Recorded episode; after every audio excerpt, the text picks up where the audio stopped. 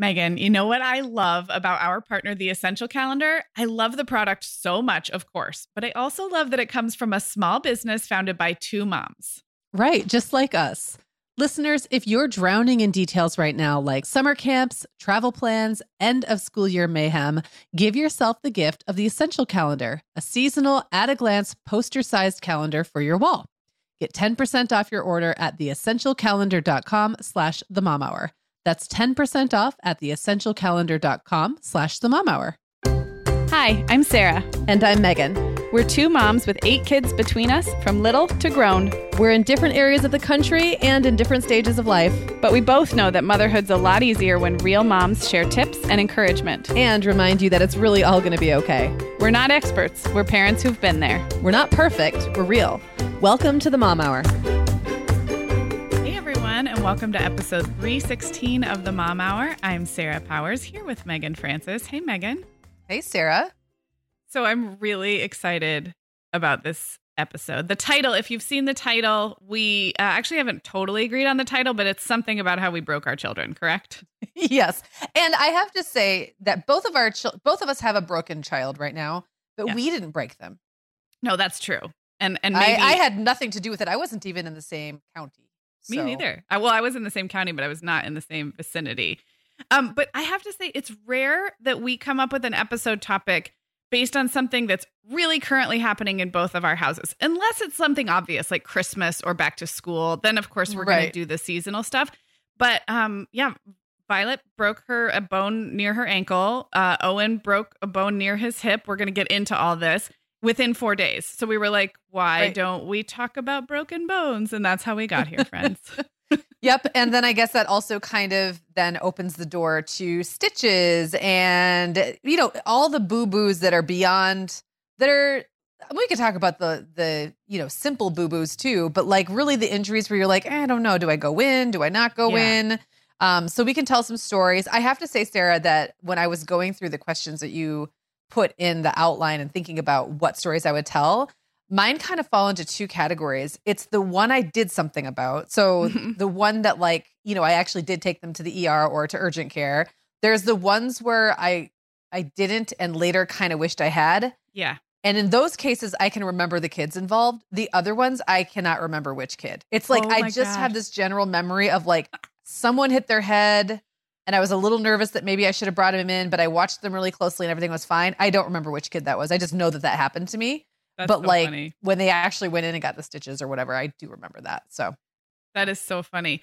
Yeah. And we, looking back in the archives, realized we have done some episodes about illness. We've done some episodes about, you know, helping kids go to the doctor or ease their anxiety about shots. So it's like, we've kind of circled around this without ever really talking about broken bones, stitches, and there's a few other things, like you said, head bonks, maybe burns or allergic reactions. These things where they're going to probably happen to you or your kids in, you know, in the in the raising of your children.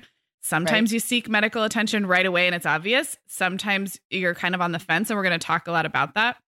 I will say all of my stories are uh, none of my stories involve like an ambulance with flashing lights, nine one one call. And I'm very, I know I'm very lucky for that.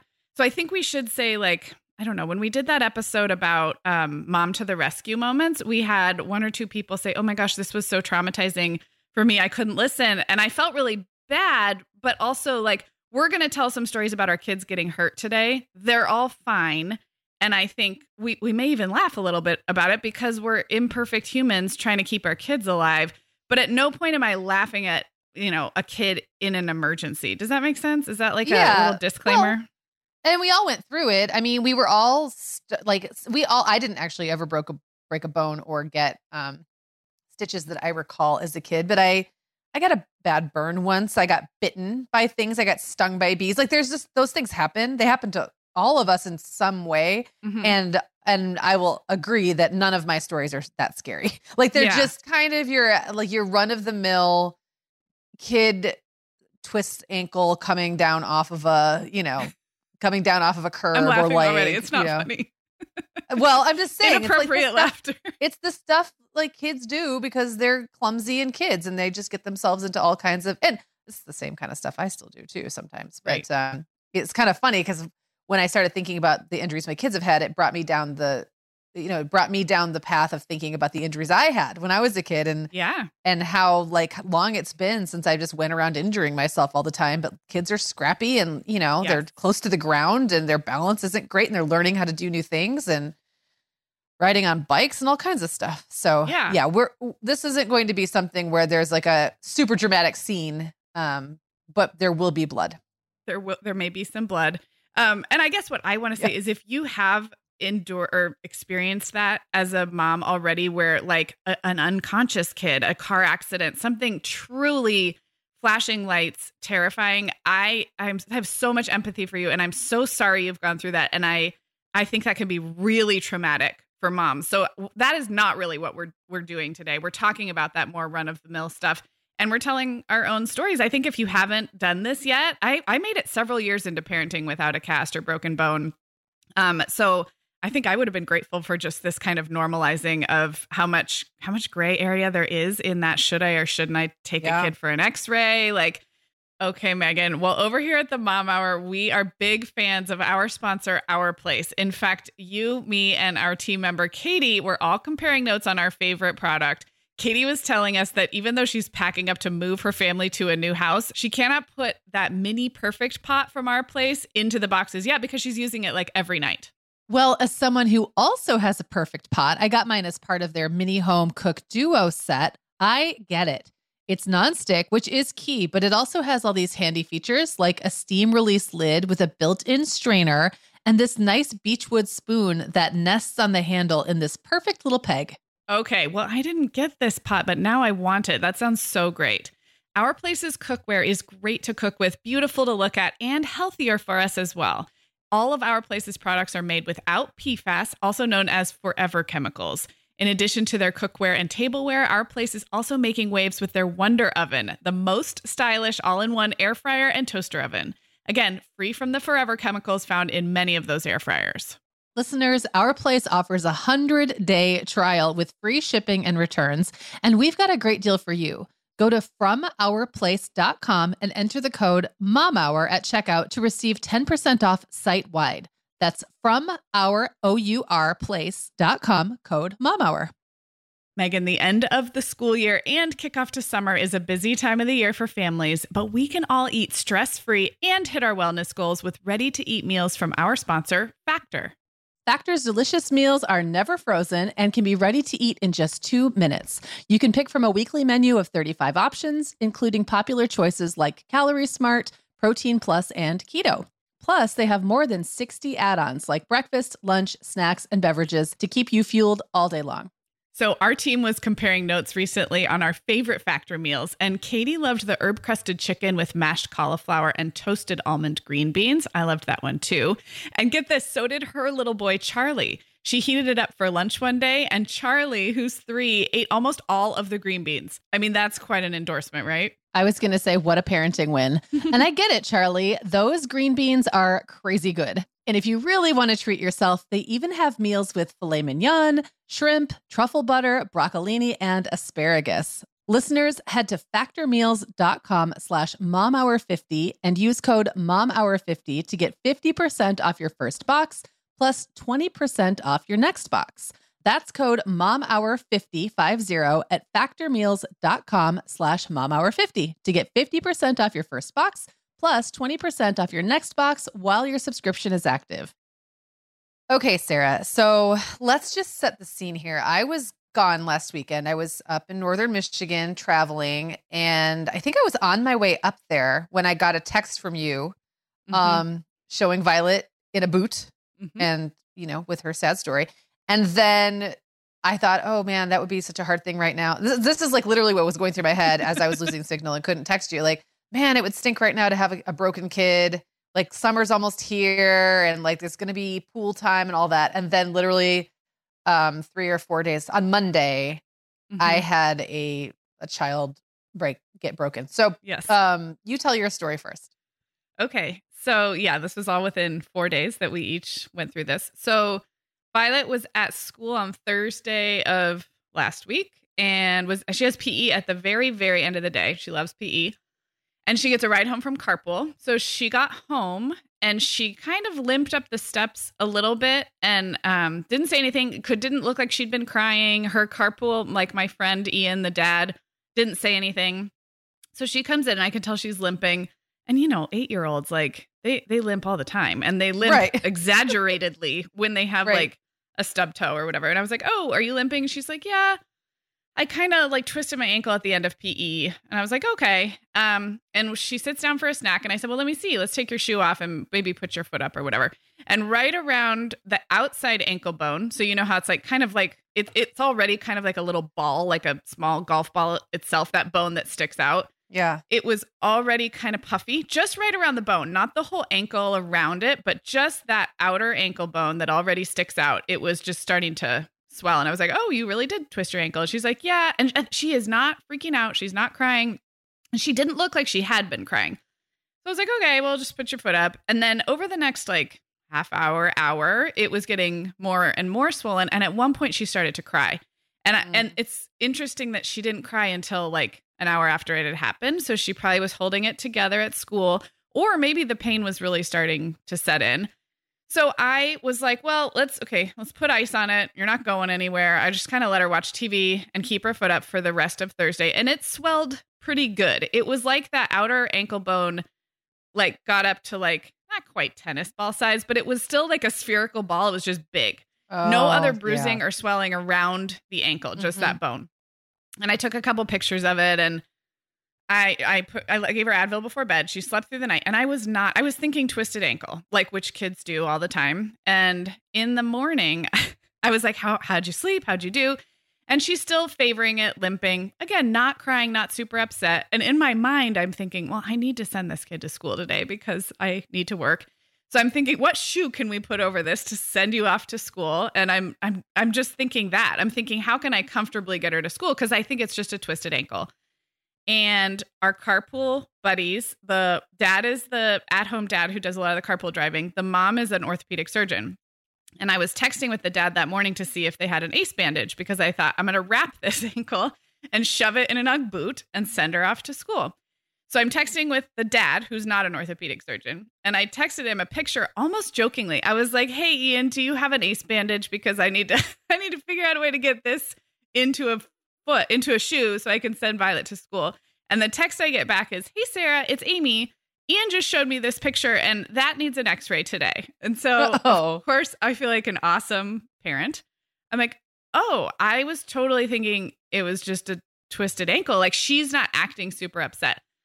And Amy was like, "I'm going to have my friend who's the pediatric ortho call you on his way to work." So now I feel really special because I'm like, I'm I'm bypassing all the appointment lines. And she's like, "No, that needs to be." She asked me a couple more questions. She said, "Does it hurt when you touch the bone there? And can she stand on it?" And I'm like, "Well, she can, but she doesn't want to." And she's like, "Yep, I'm going to have my friend, my colleague call you on his way to work, and they should have a nine o'clock X-ray." So long story short, we go in and get an X-ray only because I happen to have a neighbor friend who's in ortho. Otherwise, I would have shoved it in an Ugg boot and sent her off to school, because my, we'll get into this later, but my assessment as a mom was like, yep, you know, sprained or twisted ankle, a little swollen, the kid is fine. So be, just, we okay. happened to get the information, go get an X-ray, and turns out it's a type of growth plate fracture. So the growth plate is at the end of that tibia bone going into the ankle, and um, growth plate fractures are really common in kids when they turn their ankle. Growth plates are softer than bone. So basically, like, the ligament gets stretched when you twist your ankle, and that would happen to you or I, and we'd get like a torn ligament and a, a sprained ankle. But because kids have those soft growth plates, it's pretty easy to to trauma or traumatize the growth plate, because the ligament's actually stronger than the growth plate at this point. And um, growth plate injuries are common, but it's pretty important that you treat them, because if they don't heal correctly, it can affect the way bones grow. That's why people end up with like one leg shorter than the other or whatever. So it's why it's why the doctors keep a close eye. It's not because it's like super serious or it wouldn't heal on its own, but it's just you don't want to mess around with the growth plate. So that was the diagnosis. Um, and the treatment is a boot for three to four weeks. I know this is getting long, but one more interesting fact that I learned, he said, you know, it's not, it's not totally possible to tell from the X-ray. He said, but if after a one week, You could take the boot off and she wiggles her ankle around. She can stand on it. There's no pain. He said, then it turns out it was just a sprain. He's like, I can't be one hundred percent sure. He's like, I'm pretty sure. Um, he said, so try it. After one week, if if she feels one hundred percent completely, then it was just a sprain and you can call me and I'll tell you to take the boot off. But if not, then I'm right. And yesterday, as we record this, yesterday was one week. And I mean, it is still green bruise all around that oh. bone. It's still mildly swollen. And she, when she takes her boot off at night to sleep, she says, ow, ow, ow. So there's no oh. question it was the right diagnosis. And I was totally wrong, as we'll get into later. So that's the current, that's the Violet story. Um, and I would love to hear Owen's. Okay. So, um, and that does all sound like, I think I would have been equally confused. And none of my kids until now have ever had a broken bone. So like I have had many times that my kids have had swelling or, you know, some kind of rant, like bruising around the ankle mm-hmm. or the, a joint. And I'm like, well, and you know, you don't, you didn't always know what to do. So, yeah. Um, so with Owen, um, I was on my way back from Northern Michigan, um, on Monday. And again, the signal is just not great. And I was the passenger in the car. So I was every now and then looking at my phone, but I had a feeling like texts just weren't coming through because my phone had been completely silent, you know, for hours yeah. at that point. And we must have just crossed over the bridge. And suddenly I got like a rush of texts and phone calls. And um, it was John. And they had been doing like a backyard hangout for Memorial Day. And um, my, let's see, I'm trying to remember who, I think Clara challenged them both, William and Owen, to a race. And so Clara ran and then William ran and then Owen decided he was going to smoke them both. Right. And as he tends to do, we've, we have joked about his like rage strength before, mm-hmm. but when he really wants, like, he doesn't really do things halfway. Like he has no interest in jogging. He wants to all out sprint, you know? So yeah. he just all out went for it. And when he was a little kid, he used to get heat exhaustion kind mm-hmm. of a lot. Because he would go so hard. Like he yeah. would just run himself into a crumpled little mess. So he was running and the way John described it, he just went down. Like he was running, running, oh like full gosh. out running and then just crumpled and fell and they ran out and got him and he said he couldn't walk. Oh my gosh. And so we're like, what on earth? Like, and I said, did he run into something? Did he trip? And John's like, no, he was just running and then he fell down. So I was like, oh my gosh, does he have like osteoporosis or something? You know, some weird bone disease or yeah. something. And so John, I think, was trying to check in with me. Um, that's kind of the dynamic we've often had. Like he kind of goes back and forth and I usually am the one to make a more definitive decision, like mm-hmm. go or stay, like it, we're going in or we're not. And I was like, nope, sounds like you got to go in. I mean, just from the way he described it and the, like how much pain he described Owen being in.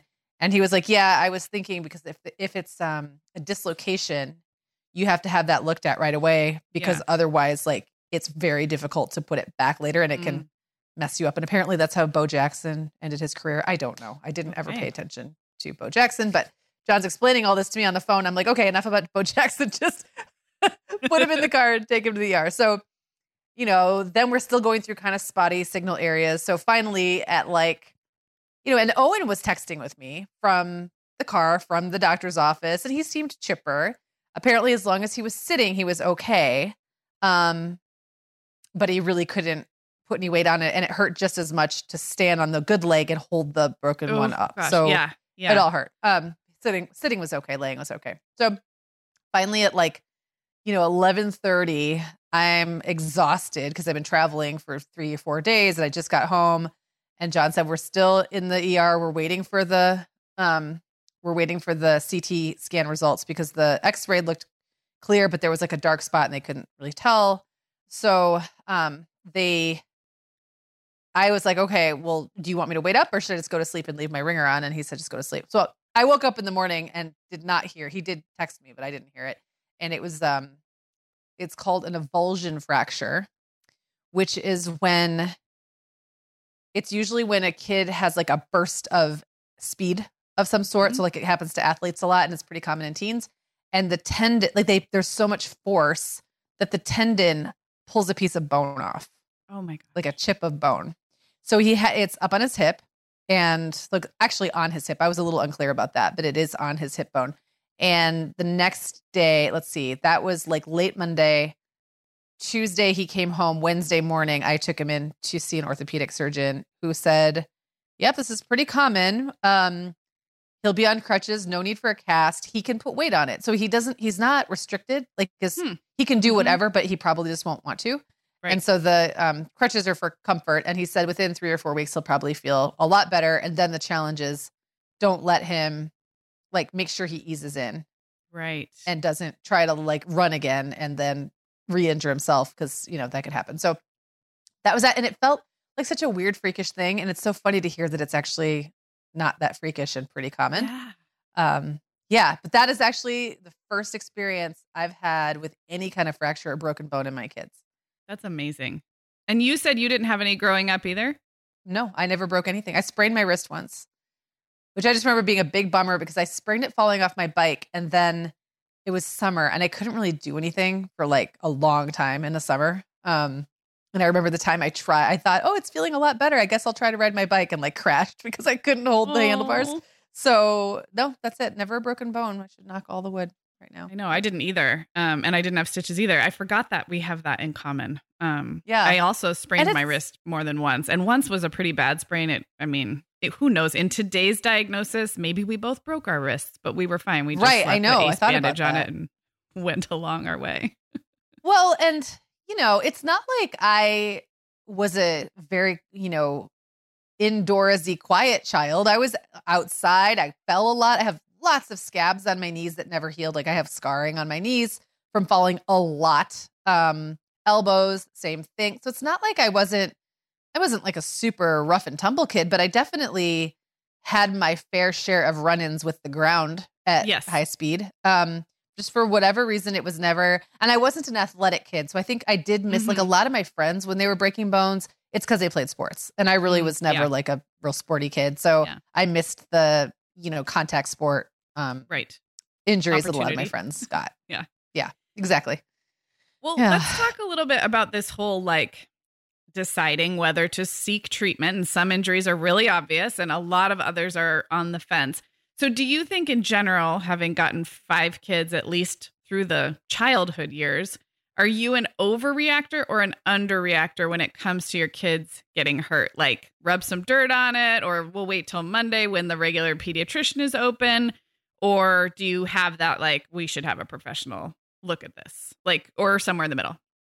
Yeah. So for me, I think the thing that is the constant between both injuries, any kind of injuries, Um, and things like illnesses and other emergencies is I can go into a very eerily calm place. I feel like we just talked about this not too long ago, how I can become almost cold and like yeah. detached seeming, because I'm just, I'm weighing all of the information that I have mm-hmm. and I'm running it through my mental computer, and I'm going immediately into like triage mode.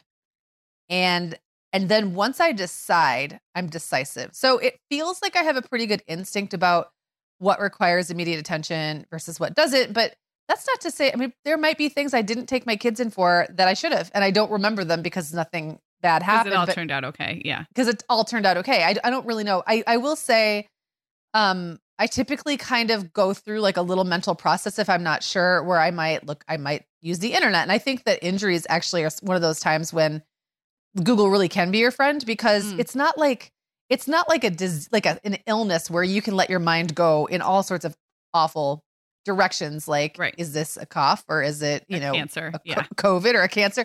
It's more like, um, what are the signs I really need to look for? What would be concerning about this? I think it just helps mm-hmm. me to know like what it could be. And then, yeah.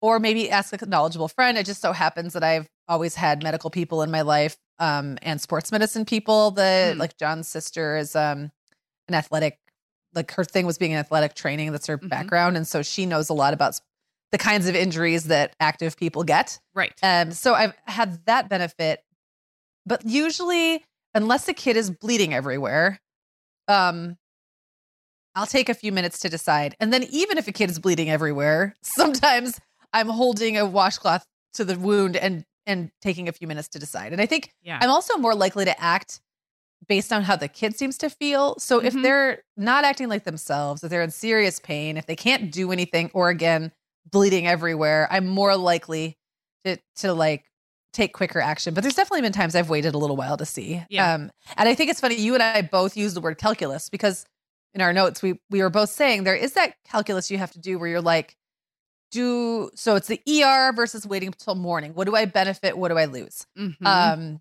you know, what what will tomorrow look like if it turns out I made the wrong choice? What will tonight look like if it mm-hmm. looks like if it turns out I didn't have to go in? If there's just a lot that goes into that, and I feel like once I've decided, I don't really second guess later. But it it it's like a it's like running something through a computer. Yeah, what about you? It is. It is the mom computer. Yeah, yeah, I relate to a lot of what you said. It's interesting. I think I'm a little different with illness and injury. And I've talked many times. I, I do have health and health related illness anxiety myself, both for myself and for my kids.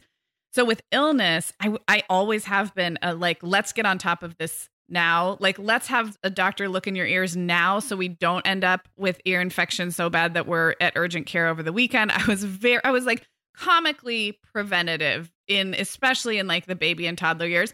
And I also recognize there's a ton of privilege with that, having health, healthcare and health insurance that makes doctor visits feasible and not a, not a financial decision. So I, I recognize that that is a position of privilege. And I often was of the mind that I just wanted to get ahead of illnesses, especially with high fevers, or if I suspected an ear infection, you know, or even like a skin rash or something. I just, I wanted somebody to look at it sooner rather than later. I don't think I am that way with injuries for all the reasons that you said. Once your kid can talk a little bit and you can see them, like how they're responding to maybe some Advil or how they're responding to some ice, I think I've been a lot more measured in my approach with injuries than I am with illness. And just like you said with Google, I think it's because the worst case scenario thinking that I tend to do doesn't get activated with a twisted ankle, right? Like, I mean, there right. are some complicating things, like you said, with a hip dislocation, for example. Like, there are some things to be aware of and not want to be like totally careless, but there's, a, it's not like it's going to be cancer, like, like we said with Googling. Right. So I think I am more wait and see with injuries, but as we just discovered with Violet, she wasn't very upset. She wasn't crying. She wasn't overly swollen or black and blue. And yet, if I hadn't known, I would have probably waited. It was Memorial Day weekend. It was the Friday of Memorial Day weekend. She probably still would have been in pain and still swollen like four days later on Monday. And I would have been like, huh, maybe I should take her in. And guess what? It right. also still would have been fine. It's like, it would have been fine either way. I just kind of got lucky with my, my little friend around the corner. So, um, and like you said, there's just, there's so much, um, weighing of the benefits of doing urgent care versus E R versus your regular pediatrician. I've gotten so many x-rays for things over the years. And I will say, if you know a pediatric orthopedic practice with an x-ray in the office, like this is what they do. They are the practice in your town that sees mm-hmm. the kids with broken arms. That's the place. If they're on your health insurance plan, that's the place to call first and to go first. If you, if you're, yeah. if that works with your health insurance, because everywhere else, it's where you're going to end up anyway.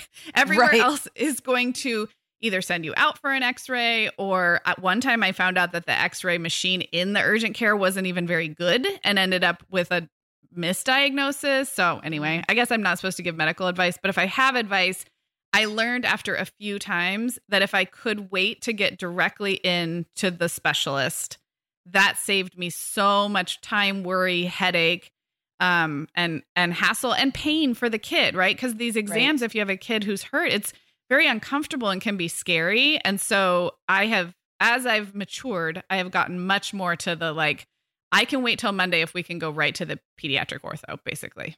Well, I think that's interesting because, I mean, again, I'm not giving medical advice. I'll simply observe that Owen and John were in the E R waiting for an x-ray results and then for, to be told what about them. And I don't even know um, why they decided to do the, the C T, if it was really just because the x-ray didn't show what it needed to, or if that's just standard operating pr- procedure in an E R. I really don't know. Um, but that took about six hours, I'm going to say. Wow. And we were in and out of the pediatric. Well, it wasn't even just, just pediatrics. It was like a sports medicine. I think it's where right. all the athletes go, you know, it's yeah. like high school athletes. And I think they did peds too. But anyway, we were in and out of there in less than half an hour. Yeah. And that included another x-ray. They did their own anyway. Yeah, it, yeah so exactly. It was like, oh, okay. Well, I mean, I guess if it had been something freakish, like a hip dislocation or something like that, it would have been good to have him seen. But most of the time it's not that, right? So we probably yeah. still would have been okay if we'd waited a couple of days, but you don't know. And don't Sarah, know. to your point about, um, it, like, I don't have a lot of anxiety around illness or injury. I would say I have a little more around injury than illness.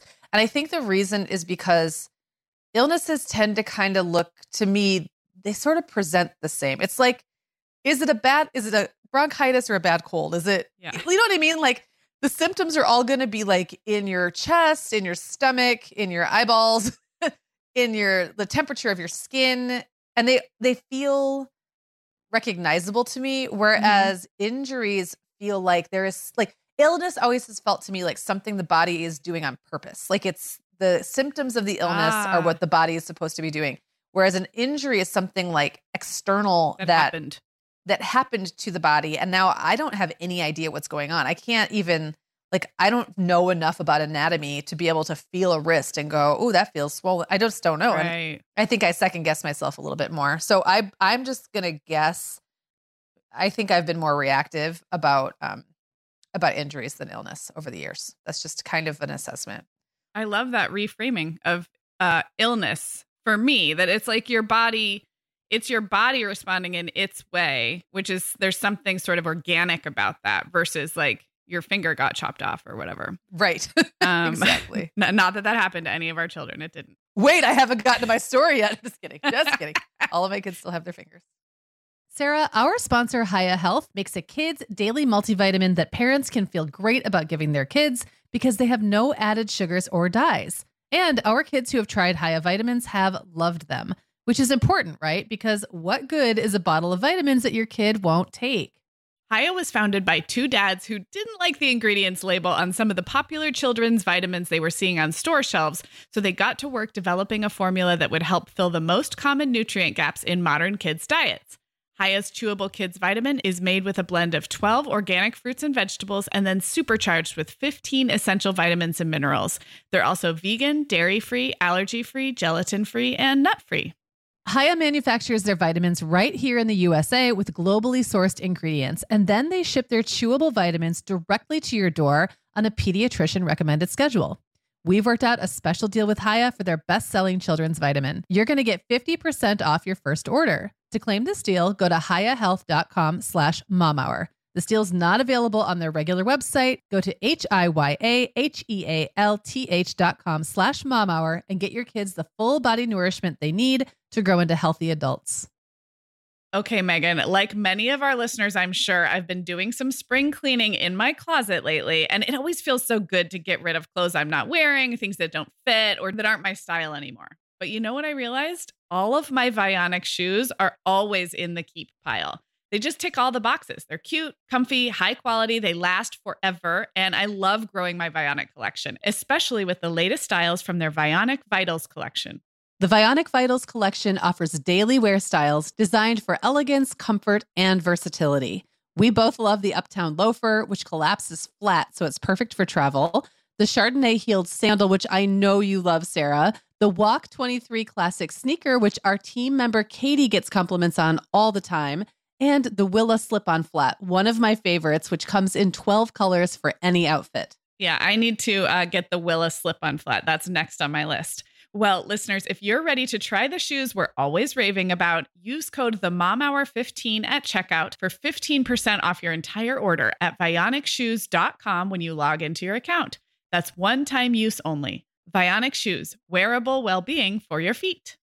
Okay. So kind of continuing down this road of how do you know, what do you do if you aren't sure whether to seek medical attention for an injury?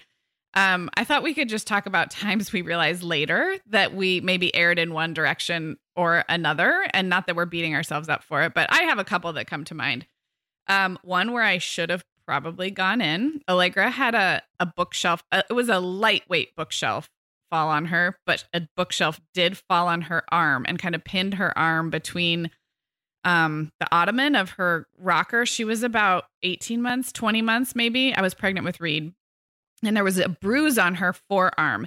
There was no like, it was just a bruise. There wasn't, it didn't get twisted or dislocated. Like, and she cried and then she stopped, but I have never seen a bruise that lasted quite that long or was that um it was like hard kind of, and Brian mm-hmm. still maintains that he thinks like she had a little broken arm and her little her little wing. It didn't affect any like wrist movement. It didn't affect anything. It was just a giant bruise. And I wonder, you know, the way little toddler bones, knowing what I know now about toddler bones, if there was a little a chip or a break or some kind, I don't know. So that one, I feel like I was so naive. I, I probably should have taken her in. Um, later, I'll mention the time that Violet uh, had a broke a fractured elbow and walked around for like six days before I took her in. Um, I'll, I'll save that story for later. But I definitely I tried to do the right thing that time and got confused by a bad urgent care experience. So there again, it's like, where you take them also kind of impacts the experience. So yeah, right. I know, because you can take them in and still not get good advice and not exactly and not yeah and not get the treatment you need.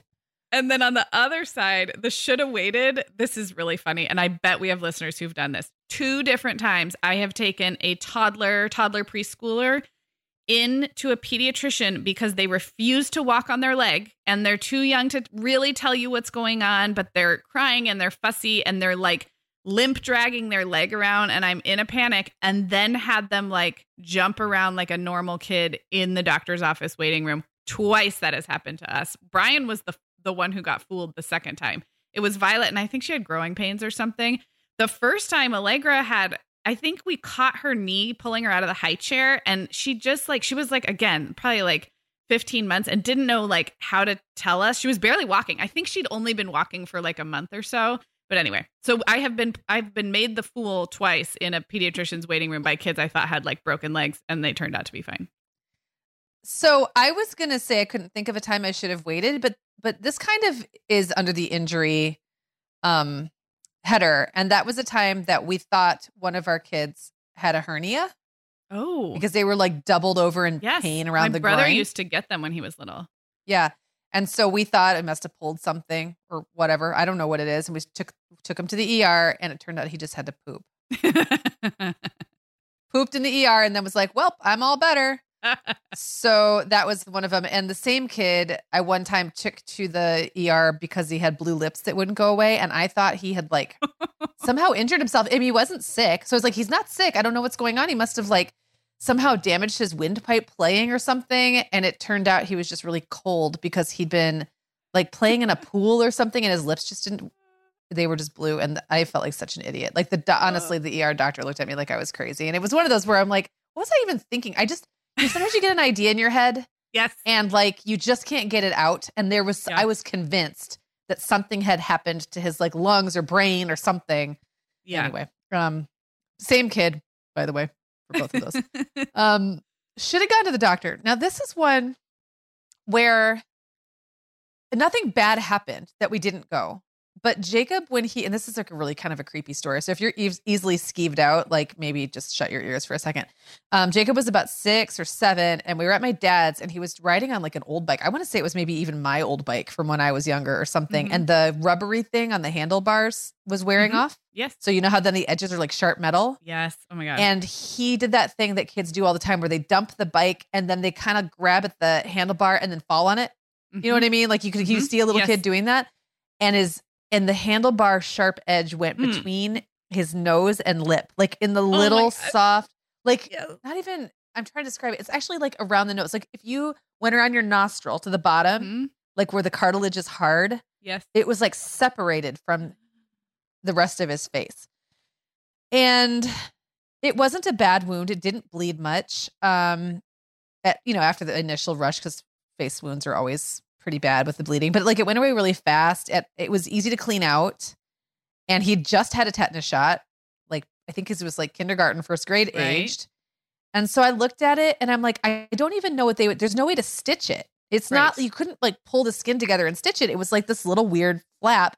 And so I didn't do anything about it. And it plagued me for like two weeks. And I kind of think the only reason I think I should have gone in is that it would have, they probably would have just told me, this is going to totally heal and there's nothing you yeah. can do. And instead, I second guessed myself every day and wondered if he was going to end up with his like face all disfigured and stuff like that. And it would have been nice just to have the reassurance, honestly. Yeah. Um, but it yeah. healed just fine. It healed actually very quickly and very cleanly. So maybe it's just the kind of place where the cartilage almost holds the nose in place. There's not, right. it's not like throughout the day that it's moving around a lot. Um, the jury is still out on the time that Isaac had nursemaid's elbow, because I figured out what it was pretty quick. And it was actually at daycare uh, or like an after preschool program or something. It was essentially daycare. And one of the workers grabbed his arm and, you know, the thing you're not supposed yep. to do oh, with yeah. little kids. He got nursemaid's elbow. I knew right away what it was. I Googled it. I knew what to do. Mm-hmm. And I just couldn't bring myself to do it because there's mm-hmm. a pretty simple little procedure oh, that yeah. you do um, that you've done before with your kids. And I could not bring myself to do it. And so I took him in to the chiropractor and they did it. And it was fine.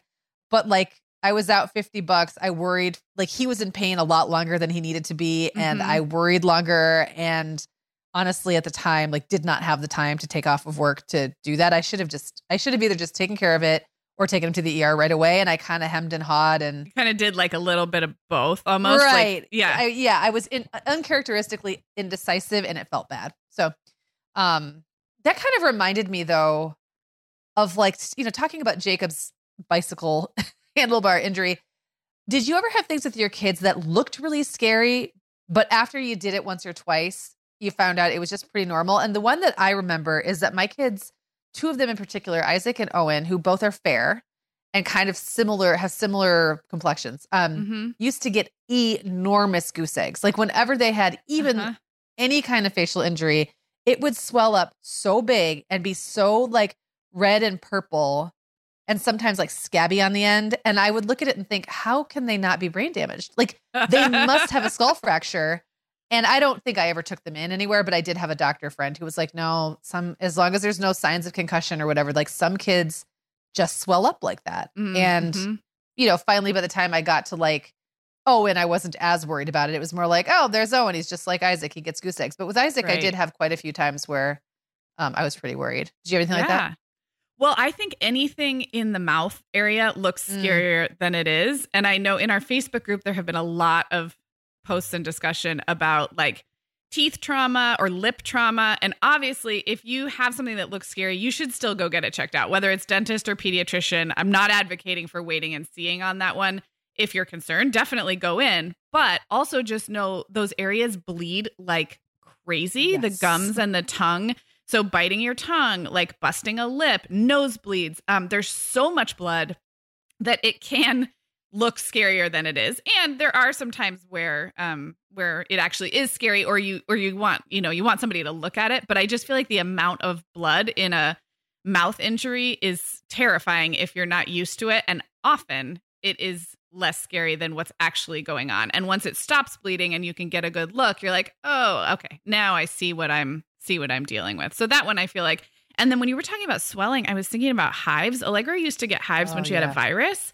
And I, I mean, I think we, I think most of us know that hives are not like usually rushed to the E R situation if you're not having other anaphylactic, you know, experiences, but they can be very scary looking and like yeah. real, like big hives, the big welty ones that cover like entire swaths of your body are mm-hmm. really extreme looking. And I, after like a couple times with her, I'm being told like in the absence of other distress symptoms, and she's otherwise fine, like we won't even see a kid with hives until it's been like four weeks. And like, they don't really, because they're so systemic and there's, they're so often tied to viral or some kind of allergic thing. And if there's yeah. no other, if the, in the, in the absence of other things, there's not really anything to do. So scary hives got my attention several times and, and didn't end up being scary in our case. Um, the other thing I just thought of that used to kind of flummox me was bug bites. When they weren't very obviously, you know, the common bug, like yeah, mosquito bite or whatever. But a little. Yeah. yeah, like when they're like a little hard bump and you're like, okay, so that could have been a spider. It could have been mm-hmm. like, it could have been something. I just couldn't even tell you what it is. Yes. And I know it wasn't like, I'm sure it wasn't a brown recluse spider or something like that where it's like super poisonous. But what if it's something that won't heal on its own or that's going to get infected? And that was something I don't remember. I don't think I ever took my kids in for anything like that. But there were times when I was just a little unsure about yeah, that. Yeah, those those make me a little nervous. One time yeah. Violet kept getting new bites and we couldn't figure out where they were coming from, like bed bugs, or we could not figure it out. And I did take her in. They were little little red bites and they said I he, they said has she has she swum? Has she swam? Has she swum mm. in any gross water recently? And we had been to Baby gross Beach water. in like well, where it's like not kind of stagnant, not disgusting, but just not the most like not like a chlorinated pool or the ocean. Right. And she had, she had been to Little Baby Beach. And I think whatever the biting that had happened in the water, it was almost like a delayed reaction. So it looked like there were new ones that were cropping up, but really it was the same reaction to the same like set of bug bites. And I did take her in for that one. So yeah, bug bites yeah. can be mysterious. Um, what about stitches? I have zero experience here. Do you have any stitches, like stories or tips, or like, I, I have no experience with a kid getting stitches or myself. I have two. Um, and the, I got pretty far into motherhood before, you know, I had one. So it was, I was pregnant with Clara, and I was up in my bedroom hanging out with Jenna, and Isaac comes up with his hands over his forehead and goes, blood. And then takes his hands off his forehead. There was a lot of blood. He was correct. And he looked, you know, white as death. It was, he looked like not well. Was it the um, kind of forehead one where it like kind of splits open like that yep. kind? Okay. Yeah. So Jenna, and this is where I would have, this is one I think I wouldn't have known what to do, because the part of me who had the kind of parents who told you to rub dirt in it would have been like, eh, butterfly bandages, they'll be fine. And then the part of me that's thinking there's so much blood, it's on his face. Does, you know, like I was kind of conflicted for like, I don't know, ten seconds. And I looked at Jenna and she's like, you go now. So I just, luckily she was there. So yeah. I, she stayed with the other kids, and I got Isaac in the car and took him in. And um, yeah, he needed like ten, eleven stitches. So he okay. had been screwing around with Will, uh, Jacob in the kitchen. And I think they were pretending to slam each other's heads on tables. Like W W F wrestling uh-huh. style, you know, or yep. E now. And um, he got really accidentally slammed. He, he insisted that he slipped and it was a total accident, but like, I believe William ratted him out later and said, no, they were, they were like play fighting. And he accidentally, like, I think he did slip when he was going, pretending to smash his face. Yeah. He did slip and actually smashed his face. So it was pretty oh. impressive. And then the other time was much more complicated. This was Clara, and she was like two and a half or three. And John and I were getting ready to go to Vegas on the very first time, like the first time I think he and I had maybe maybe ever gotten on a plane together besides taking the kids to Florida. Like there's just the right. two of us to go someplace for just like only adults mm-hmm. trip. Um, and Clara was finally enough old enough for us to both leave and leave her with, I think, his mom. And so mm-hmm. she, I think she was like two and a half. She was really little. And she was playing leapfrog, and we kept saying, you're going to hurt yourself, because her face was coming really close to the ground every time she leaped. Oh, every And then froggy. she smashed yeah. her, yeah, froggy. And then she smashed her, yeah, she called it froggy. She smashed her, her um, chin on the ground. And I, we really didn't know what to do about that one, because it did look, it looked like the kind that if we had super glued it or, you know, put like really good butterfly bandages on it, it probably would have healed fine. But we were about to leave town. So the calculus got really complicated. Yeah. We didn't want his mom to have to deal with it. Um, we didn't want to not go on the trip. We didn't want her to, you know, have a chin scar or something. Right. So there was like all these, like if it had been he and I who would be with her the next day, we probably would have waited. Right. Um, right. And just kept an eye on it and like bandaged it up really well and saw, but we just decided like we need to take her in. So we took her to the E R, and she hit, she needed like three stitches, and it probably would have been fine without, but I just remember that she called it her chinny chin chin. And she just kept saying, I hurt my chinny chin chin playing froggy. And so, you know, they get over it so fast. Like yeah. we were kind of feeling guilty about, she's been super traumatized and now we're going to get on an airplane and leave, but it was fine. It was fine. It really yeah. was fine. So yeah. she, by the time we got home, it was like, I don't, we got her a sucker or something. And yeah. she got, she immediately got over it. So you haven't had any experience with stitches, but I haven't had any experience with casts uh-huh. on kids. And I know you have. So what was that like? Okay. So we've had traditional casts twice. Um, Violet fractured her elbow when she was two and a half in a bouncy house with her sister, who was eight, seven, seven, I guess, a big seven, and fell on top of her. So I always say that because bounce houses, I don't think they're, I think they're pretty safe when kids of a similar size are jumping in a moderate way in there. Um, but I, I am now very aware of like the big kid, tiny kid um, combination in a bounce house or on a trampoline, because I think that is when a lot of this stuff happens. Because if you, like little kids are often, their own bodies seem really dangerous, but they weirdly have, it's like they're in their own protective bubble of Like they can only fall so far. They're already low to the ground. Right. They're already right. lightweight. So unless there's some third party external force, they're often, you know, pretty bouncy and they do okay. But anyway, Allegra fell on Violet. She fell on her elbow in a weird way and she ended up in a cast. I am not going to tell the entire bad uh, urgent care story in the interest of time and trauma. It is a like kind of a traumatic mom story and you can find it in our like worst mom fail moments. Um, But the very short version is we went to an urgent care that I didn't feel good about. And that doctor, after an x-ray that didn't show anything, that doctor convinced my mom and I he should try nursemaid's elbow that popped back Ugh, in the socket yeah. for a dislocated elbow, even after we told him we had seen it happen and we knew it wasn't a dislocated elbow. And I let him do it and I regret it. And so he tried that maneuver on a two and a half year old mm, who it turned out had a fractured elbow, oh. not a dislocated elbow. Uh, um, so there I kind of I kind of told it. But that child ended up walking around with a fractured elbow for almost a week because I'd been told to just like, eh, just keep an eye on it. Take her into the pediatric ortho if it doesn't get better. She did end up in a cast, a full arm cast when she was two and a half. All of that trauma leading up was by far the most stressful. Once she was in the cast, the hardest parts were we couldn't swim. She did great. I thought she would have trouble sleeping. She did fine. Um, So I guess like my takeaway from that first time, especially with a toddler, was the the getting of the cast includes a lot of things. It includes an x-ray. And if you have toddlers and babies, you often have to hold them down for an x-ray, which as a mom can be really, really traumatic. traumatic. So yeah. I don't want to diminish that at all. Um, and that was traumatic for me, really traumatic for me. Um, but once the cast is on, in my experience, it became just a regular part of her life and our life. She got a new cast. They wanted to take it off and x-ray again. The elbow can be really tricky um, because there's so many things that come together. So they were really careful about it. So she actually had it taken off, x-rayed, and another one put back on, I don't know, like two or three weeks in. And it was, so it was a, quite an ordeal. Um, but after that initial, like, di- well, I'll call it the diagnostic period, that was the stressful part. The multiple x-rays, the multiple doctor's appointments, the getting on of the cast. The cast itself was totally fine for her. And I think it was about six weeks and it was a full arm cast. So from, from underneath the armpit um, down through the hand.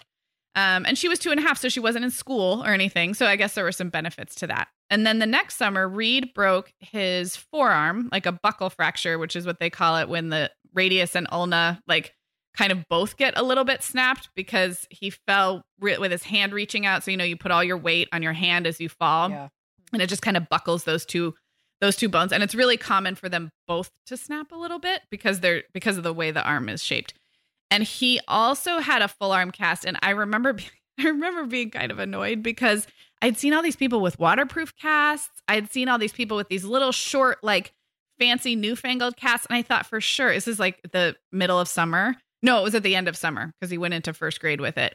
I thought for sure we could get some kind of fancy brace or or waterproof cast, and they were like, nope, again, armpit uh. to thumb. And I never really understood why, but I I mean I, I trust them, but it was a full arm cast, not just a half cast. And um he also did great. That was harder with an older kid. What's harder is the the limiting of the school and the sports and stuff. So the yeah. little ones are harder for some reasons, but the big ones, he had to start first grade with a cast on. And then I think they shifted to a brace shortly after. So he just had a brace. So all of his little first grade, like they're, they're trying to write their names, and it was his right. It was his, yeah, it was his right hand. So he was trying to write with that. So that was more of like, it just kind of cramped his, cramped his childhood style a little bit, but he did fine. We, we went to Rhode Island when he had that cast, and we got a big waterproof cover for it. And I will say that worked pretty well at the beach. It kept sand and moisture away well enough. I never let him submerge in a pool. I just didn't think, um, I don't, have you ever seen one of these, Megan, what I'm talking about? It's like a, it's a thick rubber suction that goes all the way over the cast and then goes really tight at the, I don't think so. I, I haven't paid that close of attention to kids' casts because I haven't yeah. ever had to. So, so these yeah. are supposed to be waterproof. I never let him like go swimming in the pool. I just pictured water leaking into that thing. And Ugh, I felt like we could never so get it gross. to fit just right. Yeah. So I, I didn't do it, but, um, we did do it to the beach because it just kept like little bits of moisture and sand off. And so, uh, yeah, for him, it was mostly the hassle factor, but he also did great. I think most kids adapt really well to casts within a day or two. Hopefully they can sleep. You know, they're not uncomfortable when they have to sleep. One of the biggest surprises for me um, was that when they get their cast off, a lot of times the instructions are to still reduce activity or keep them calm or keep them like from climbing, running, jumping. And you're looking at them and you're like, she's two and a half or like he's right. six. Like, what do you mean? And I actually both times I was I almost didn't want them to take the cast off because I'm like, now I'm responsible for making sure this kid doesn't go on the monkey bars or doesn't right. like. So it's right. almost like like you said um, with who was it? Oh, Owen. After after Owen, after his pain goes away, he's going to have to be really careful to not like do too much too soon. And right. that was always how I felt when the casts came off, because they were always made you feel very like no P E for four more weeks or no like reduced activity. And you're like, yeah, but. How is that my, like, how am I supposed to do that? Like, right. put the cast back on. So, yeah. I mean, so we've had had that experience twice. Both times I would say the trauma is in the lead up and a little bit in the after, but both kids did great with the casts. Well, that's good to know. And I mean, I, I've made it this far, but the chances of me not having a kid in a cast at some point is pretty slim. I will say yeah. when I was in, when I was in school, I always desperately wanted a cast. I always yeah, wished too. I was a kid that got one. So. Um, yeah. When that happens to us, I'll try to keep that in mind. Try to keep though. You can decorate it and do the colors. Right. Choosing the colors was fun. Both kids liked that. With Violet this time around, I am very glad it's a boot. It's just so nice. She can take a shower. It doesn't itch. The casts can get hot and itchy. So she can take it off to shower. She could probably go swimming if I somehow like, did, I wouldn't let her get up and run around the outside of the pool, but she could go swimming now that we're getting into mm. summer. So thank goodness for boots. Um, but I know they can't, they just can't do that for everything. So, right. Well, it's almost time to wrap up. And I feel like our listeners are going to have a lot of stories back at us. And I realize we didn't really have time to cover, like we, you mentioned the goose eggs, but there are things like concussions is another one yeah. where you can be unsure whether to go in. Um, allergic reactions can be scary and not sure, like, is this like a bad one? Is it just a little right. allergic reaction? Is there anything else you think we haven't? Um, um, bites. Like, I was thinking animal bites. Yeah. Oh, oh gosh. Yeah. That's scary. I mean, that's a whole nother thing, but like, yeah. And especially yeah. if it's like, you know, not a, not like, I think it could be really scary if it was like a mean dog that ran up and bit your kid, but sometimes it like can be your family pet that just yeah. nips or something. And so it's like, is this something I need to take them in for? So that's right. another one of those. Yeah. I mean, that if it's a if it's a random dog on the street, take them in. They may have rabies, but yeah. it's like your family dog. I can see where that, or even cat scratches and bites, like yes. those things happen too. Um, yep. Or rodent that, bites, like those are that's another whole category. I know we're hamster sitting right now, um, and hamsters bite more than guinea pigs do. We have yeah. a guinea pig, but um, I think that's another great time. Like you mentioned, using Google in a smart way to just look at those things to be aware of. And I would say sometimes I don't Google because I'm afraid it'll make me anxious. But the way you described it was like a very, a very measured way to use the internet. And I would say same thing, calling the nurse's line at your pediatrician. Just be mm-hmm. like, hey, I don't think we need to come in, but I'm looking at this bug bite. Like, what should I be aware of? If you don't have friends who are nurses, if you don't have anyone medical in your family, like don't hesitate to place those calls. They should, they should be very gracious about those calls. I've been in pediatric practices, many, some that are better than others about that kind of, I think it's like, I would call it like patient education. Like I'm not asking for, I'm not asking you to diagnose over the phone. Of course I'll bring this child in, but like, help me understand what to look for. And they should be good about that over the phone. I think some are better than others. So one more that comes to mind, Sarah, and I only have one experience with this was, uh, is poison control, um, or like, you know, poisonings and ingestions of things. And this is kind of funny to think about, but Jacob, when he was like four, ate a lot of toothpaste and then threw up what looks oh. like four gallons of toothpaste because it gets foamy.